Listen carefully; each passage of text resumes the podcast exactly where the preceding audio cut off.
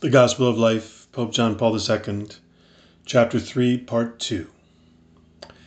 Your eyes beheld my unformed substance, the unspeakable crime of abortion.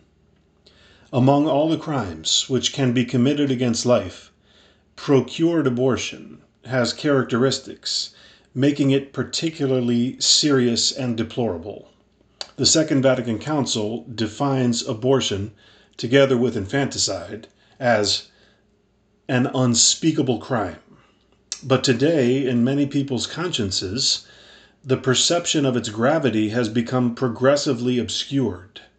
The acceptance of abortion in the popular mind, in behavior, and even in law itself, is a telling sign of an extremely dangerous crisis of the moral sense which is becoming more and more incapable of distinguishing between good and evil, even when the fundamental right to life is at stake.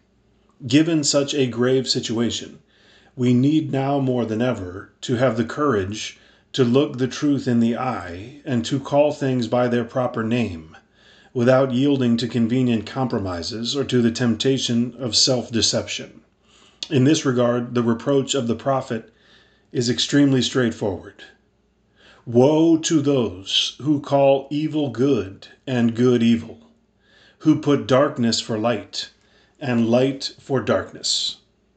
Especially in the case of abortion, there is a widespread use of ambiguous terminology, such as interruption of pregnancy, which tends to hide abortion's true nature and to attenuate its seriousness in public opinion. Perhaps this linguistic phenomenon is itself a symptom of an uneasiness of conscience.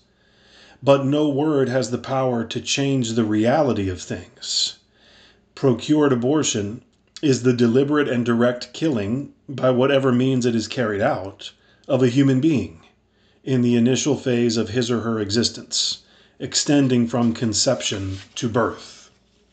The moral gravity of procured abortion is apparent in all its truth if we recognize that we are dealing with murder, and in particular when we consider the specific elements involved.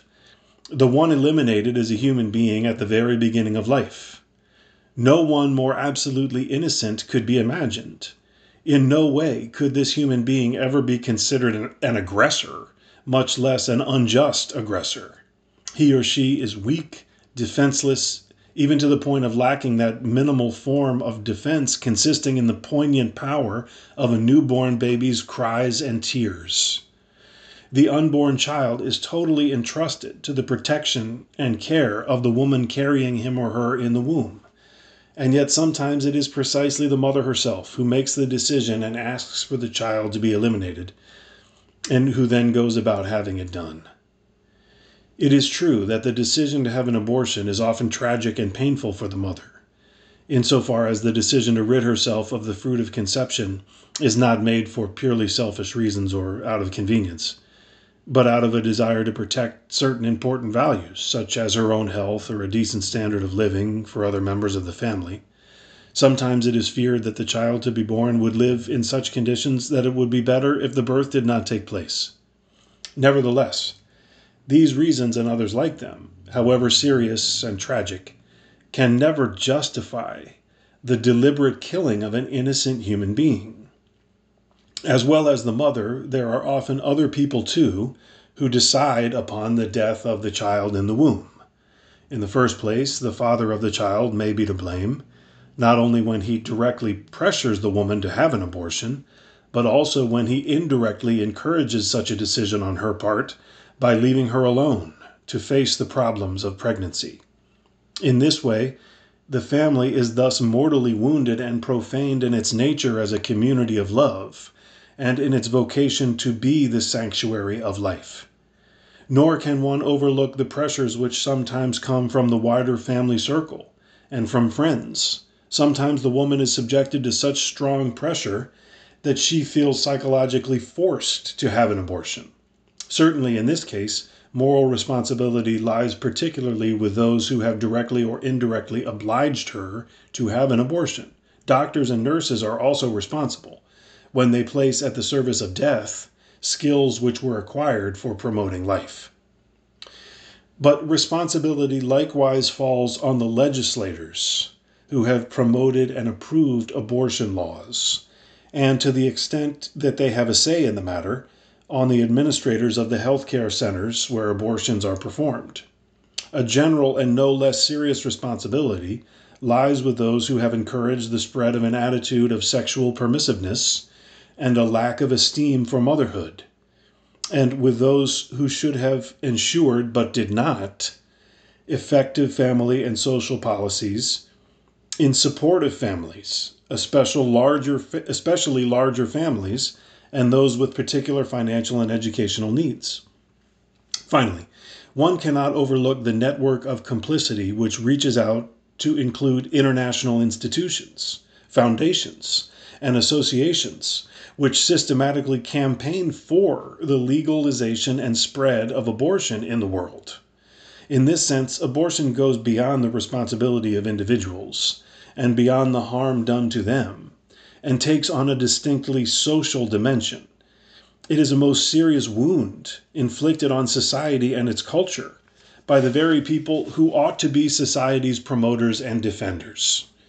As I wrote in my letter to families, we are facing an immense threat to life, not only to the life of individuals, but also to that of civilization itself. We are facing what can be called a structure of sin, which opposes human life not yet born. Some people try to justify abortion by claiming that the result of conception, at least up to a certain number of days, cannot yet be considered a personal human life. But in fact, from the time that the ovum is fertilized, a life is begun, which is neither that of the father nor the mother. It is rather the life of a new human being, with its own growth it would never be made human if it were not human already. This has always been clear, and modern genetic science offers clear confirmation. It has demonstrated that from the first instant there is established the program of what this living being will be a person, this individual person, with his characteristic aspects already well determined. Right from fertilization, the adventure of a human life begins, and each of its capacities requires time, a rather lengthy time, to find its place and to be in a position to act. Even if the presence of a spiritual soul cannot be ascertained by empirical data, the results themselves of scientific research on the human embryo provide a valuable indication for discerning by the use of reason a personal presence at the moment of the first appearance of a human life. How could a human individual not be a human person? Furthermore, what is at stake is so important that, from the standpoint, standpoint of moral obligation, the mere probability that a human person is involved would suffice to justify an absolutely clear prohibition of any intervention aimed at killing a human embryo. Precisely for this reason, over and above all scientific debates and those philosophical affirmations to which the magisterium has not expressly committed itself, the Church has always taught and continues to teach that the result of human procreation from the first moment of its existence must be guaranteed that unconditional respect which is morally due to the human being in his or her totality and unity as body and spirit. The human being is to be respected and treated as a person from the moment of conception, and therefore from that same moment has rights as a person, which must be recognized, among which, in the first place, is the inviolable right of every innocent human being to life. The texts of sacred scripture never address the question of deliberate abortion, and so do not directly and specifically condemn it but they show such great respect for the human being in the mother's womb that they require as a logical consequence that God's commandment, you shall not kill, be extended to the unborn child as well. Human life is sacred and inviolable at every moment of existence, including the initial phase, which precedes birth. All human beings, from their mother's womb, belong to God, who searches them and knows them who forms them and knits them together with his own hands, who gazes on them when they are tiny, shapeless embryos and already sees in them the adults of tomorrow, whose days are numbered, and whose vocation is even now written in the book of life. There, too, when they are still in their mother's womb, as many passages of the Bible bear witness, they are the personal objects of God's loving and fatherly providence. Christian tradition, as the declaration issued by the Congregation for the Doctrine of the Faith points out so well, is clear and unanimous from the, from the beginning up to our own day in describing abortion as a particularly grave moral disorder. From its first contacts with the Greco Roman world, where abortion and infanticide were widely practiced, the first Christian community, by its teaching and practice, radically opposed the customs rampant in that society, as is clearly shown by the Didache mentioned earlier. Among the Greek ecclesiastical writers, Athenagoras records that Christians consider as a as murderesses women who have recourse to abortifacient medicines, because children, if even if they are still in their mother's womb, are already under the protection of divine providence. Among the Latin authors, Tertullian affirms it is anticipated murder to prevent someone from being born. It makes little difference whether one kills a soul already born or puts it to death at birth. He who will one day be a man is a man already. Throughout Christianity's 2,000 year history, this same doctrine has been constantly taught by the fathers of the church and by her pastors and doctors. Even scientific and philosophical discussions about the precise moment of the infusion of the spiritual soul have never given rise to any hesitation about the moral condemnation of abortion. The more recent papal magisterium has vigorously reaffirmed this common doctrine.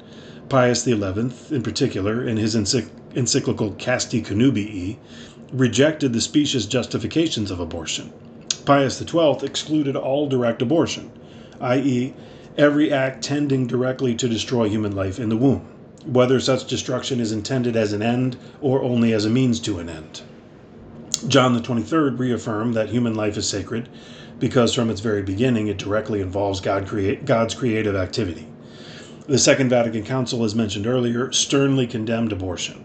From the moment of its conception, life must be guarded with the greatest care, while abortion and infanticide are unspeakable crimes. The Church's canonical discipline from the earliest centuries has inflicted penal sanctions on those guilty of abortion. This practice, with more or less severe penalties, has been confirmed in various periods of history. The 1917 Code of Canon Law punished abortion with excommunication. The revised canonical legislation continues this tradition when it decrees that a person who actually procures an abortion incurs automatic excommunication. The excommunication affects all those who commit this crime with knowledge of the penalty attached, and thus includes those accomplices without whose help the crime would not have been committed. By this reiterated sanction, the Church makes clear that abortion is a most serious and dangerous crime, thereby encouraging those who commit it to seek without delay the path of conversion. In the church, the purpose of the penalty of excommunication is to make an individual fully aware of the gravity of a certain sin, and then to foster genuine conversion and repentance. Given such unanimity in the doctrinal and disciplinary tradition of the church, Paul VI was able to declare that this tradition is unchanged and unchangeable. Therefore, by the authority which Christ conferred upon Peter and his successors, in communion with the bishops who on various occasions have condemned abortion, and who, in the aforementioned consultation, albeit dispersed throughout the world, have shown unanimous agreement concerning this doctrine, I declare that direct abortion, that is, abortion willed as an end or as a means, always constitutes a grave moral disorder, since it is the deliberate killing of an innocent human being. This doctrine is based upon the natural law and upon the written word of God is transmitted by the church's tradition and taught by the ordinary and universal magisterium. No circumstance, no purpose, no law whatsoever can ever make licit an act which is intrinsically illicit, since it is contrary to the law of God, which is written in every human heart, knowable by reason itself, and proclaimed by the church. This evaluation of the morality of abortion is to be applied also to the recent forms of intervention on human embryos, which, although carried out for purposes legitimate in themselves, inevitably involve the killing of those embryos. This is the case with experimentation on embryos, which is becoming increasingly widespread in the field of biomedical research and is legally permitted in some countries. Although one must uphold as licit procedures carried out on the human embryo which respect the life and integrity of the embryo and do not involve disproportionate risks for it, but rather are directed to its healing, the improvement of its condition or health, or its individual survival, it must nonetheless be stated that the use of human embryos or fetuses as an object of experimentation constitutes a crime against their dignity as, human be- as human beings, who have a right to the same respect owed to a child once born, just as to every person. This moral condemnation also regards procedures that exploit living human embryos and fetuses, sometimes specifically produced for this purpose by in vitro fertilization, either to be used as biological material or as providers of organs or tissue for transplants in the treatment of certain diseases. The killing of innocent human creatures, even if carried out to help others, constitutes an absolutely unacceptable act. Special attention must be given to evaluating the morality of prenatal diagnostic techniques which enable the early detection of possible anomalies in the unborn child. In view of the complexity of these techniques, an accurate and systematic moral judgment is necessary. When they do not involve disproportionate risks for the child and the mother, and are meant to make possible early therapy or even to favor a serene and informed acceptance of the child not yet born, these techniques are morally licit. But since the possibilities of prenatal therapy are today still limited, it not infrequently happens that these techniques are used with a eugenic intention, which accepts selective abortion in order to prevent the birth of children affected by various types of anomalies.